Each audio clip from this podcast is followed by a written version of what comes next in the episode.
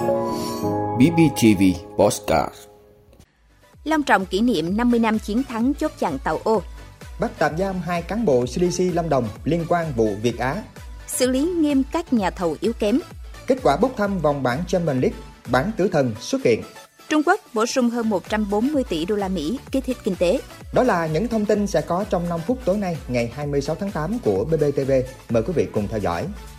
Thưa quý vị, sáng nay ngày 26 tháng 8 tại di tích địa điểm chiến thắng chốt chặn tàu ô, khu phố Tàu Ô, thị trấn Tân Khai, huyện Hấn Quảng, Ủy ban Nhân dân tỉnh Bình Phước phối hợp Bộ Tư lệnh Quân đoàn 4 long trọng kỷ niệm 50 năm chiến thắng chốt chặn tàu ô 28 tháng 8 năm 1972, 28 tháng 8 năm 2022. Phát biểu tại buổi lễ, Phó Bí thư tỉnh ủy, Chủ tịch Ủy ban Nhân dân tỉnh Bình Phước Trần Tuệ Hiền nhấn mạnh, 50 năm trôi qua, chiến dịch Nguyễn Huệ năm 1972 đã lùi xa. Nhưng những giá trị và vai trò của chiến dịch Nguyễn Huệ và chiến thắng chốt chặn tàu ô năm 1972 đã đi vào lịch sử dân tộc như một thiên hùng ca bất tử, là niềm tự hào của dân tộc Việt Nam, của cán bộ chiến sĩ quân đoàn 4, sư đoàn 7, cùng các lực lượng vũ trang và nhân dân tỉnh Bình Phước. Chiến thắng chốt chặn tàu ô đã có phần vào thành tích chung của chiến dịch Nguyễn Huệ trong cuộc tiến công chiến lược năm 1972, có phần đưa cuộc kháng chiến của dân tộc ta bước sang giai đoạn toàn thắng cả về quân sự và trên nghị trường, buộc Mỹ phải ngồi vào bàn đàm phán hòa bình, ký hiệp định Paris, chấm dứt chiến tranh tại Việt Nam. Từ đó mở ra một thời kỳ mới, chiến công nối tiếp chiến công, có phần quan trọng vào đại thắng mùa xuân năm 1975, giải phóng hoàn toàn miền Nam, thống nhất đất nước. Ủy viên Trung ương Đảng, Bí thư tỉnh ủy Bình Phước Nguyễn Mạnh Cường khẳng định, với truyền thống của một tỉnh giàu truyền thống yêu nước và cách mạng, Đảng bộ, chính quyền và nhân dân tỉnh Bình Phước sẽ đoàn kết một lòng, vượt qua mọi khó khăn thử thách, quyết tâm gặt hái nhiều thành quả hơn nữa, đưa Bình Phước đồng hành và đi lên cùng cả nước, xứng đáng với sự cống hiến, hy sinh của các thế hệ cha anh, sự kỳ vọng của Đảng, nhà nước và niềm tin của nhân dân. Thưa quý vị, Công an tỉnh Lâm Đồng đã khám xét nơi làm việc và khởi tố bắt tạm giam hai nhân viên thuộc Trung tâm Kiểm soát Bệnh tật CDC tỉnh Lâm Đồng liên quan đến vụ án Việt Á.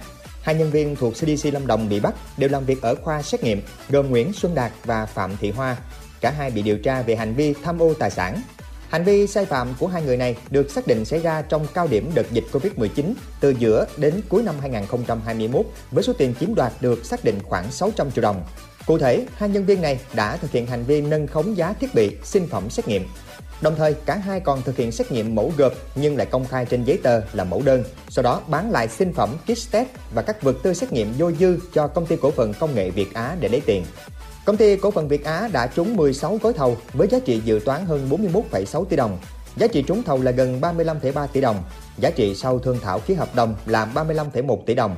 Giá trị nghiệm thu đến ngày 31 tháng 12 năm 2021 là 33,9 tỷ đồng. Giá trị thanh toán là hơn 25,7 tỷ đồng, còn lại 8,1 tỷ đồng chưa thanh toán. Theo thông tin ban đầu, vụ kit test Việt Á có liên quan đến khoảng 10 cán bộ nhân viên CDC Lâm Đồng. Thưa quý vị, theo Bộ trưởng Bộ Giao thông Vận tải, từ nay đến cuối năm phải cơ bản hoàn thành 4 dự án thành phần thuộc dự án cao tốc Bắc Nam giai đoạn 1, gồm Cam Lộ, La Sơn, Mai Sơn, Quốc lộ 15, Vĩnh Hảo, Phan Thiết và Phan Thiết Dầu Dây. Ban quản lý dự án có trách nhiệm chủ động làm việc với các nhà thầu và các cơ quan liên quan, thường xuyên rà soát, kiểm tra và có giải pháp kịp thời để dòng tiền của dự án được sử dụng đúng mục đích. Đồng thời khẩn trương chuẩn bị sẵn sàng thi công dự án cao tốc Bắc Nam giai đoạn 2, tuyệt đối không để xảy ra tình trạng thiếu vật liệu xây dựng. Bộ sẽ xem xét xử lý trách nhiệm của giám đốc ban quản lý và các nhà thầu vi phạm hợp đồng để ảnh hưởng đến tiến độ, chất lượng của dự án. Cục Quản lý xây dựng và chất lượng công trình giao thông cần chỉ đạo đôn đốc các ban quản lý dự án tập trung thực hiện, hoàn thành các công việc theo tiến độ yêu cầu. Vụ kế hoạch và đầu tư rà soát tham mưu Bộ Giao thông Vận tải, phân bổ vốn cho các dự án thành phần theo đúng quy định pháp luật và đáp ứng tiến độ được giao. Thưa quý vị, kết quả bốc thăm vòng bảng Champions League mùa giải 2022-2023 vừa diễn ra.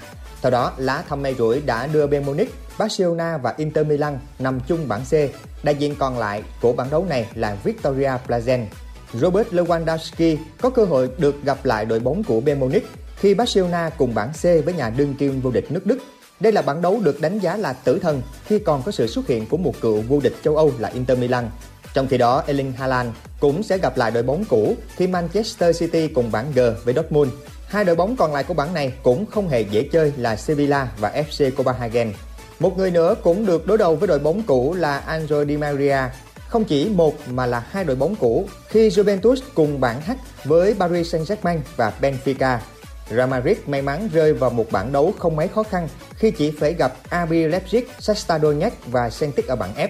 Á quân Champions League mùa trước Liverpool cũng được cho là rơi vào một bảng A khá dễ dàng với sự góp mặt của Rangers, Napoli và Ajax.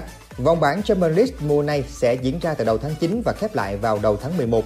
Các đội bóng sẽ phải trải qua một lịch thi đấu dày đặc giữa tuần.